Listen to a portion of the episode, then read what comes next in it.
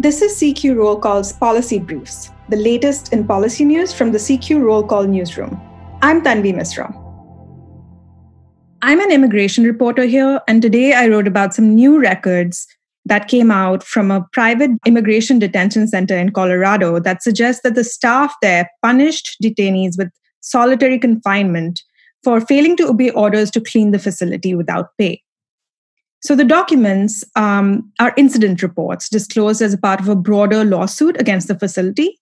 And critics, including the plaintiffs in that lawsuit, say that they suggest potential violations of the government detention standards and could contradict testimony of the company's own executives to Congress earlier this year. So according to ICE rules, cleaning the immediate area around the detainee's bed is mandatory.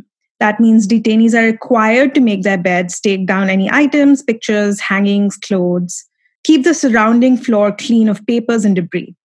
Refusing to do so is considered a high moderate offense, meaning that it's punishable by 72 hours of segregation, according to ICE's disciplinary rules. But any cleaning work apart from that is completely voluntary. It's a part of a program called the Voluntary Work Program at ICE. And these detainees who opt into doing this program are supposed to be paid at least $1 a day, according to ICE's own standards. But the new logs unveiled this week tell a different story. According to one from 2009, the detainee was asked to clean the common area floor and sent to segregation after he refused to do so. According to another, a detainee was assigned to spray off tables, windows, and telephones, and was sanctioned with segregation when he cursed at the officer, saying, "You can't make me clean."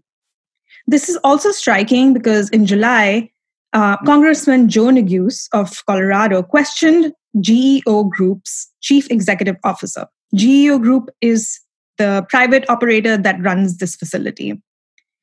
The CEO, whose name is George Zoley, was asked specifically during his testimony, has GEO ever coerced immigration detainees into volunteering to perform work by threatening or imposing disciplinary segregation or administrative segregation, solitary confinement, or any other kind of sanction? Absolutely not, was Zoley's reply. On Tuesday, Neguse told CQ Roll Call that the new records appear to show evidence that GEO sent immigrant detainees to solitary confinement for refusing to work, contradicting Mr. Zoley's own testimony and in violation of ICE policies. The private operator's spokesperson strongly rejected this characterization of the CEO's testimony. He also added that the court documents showed that the detainees were sanctioned for offenses other than the refusal to do the voluntary work.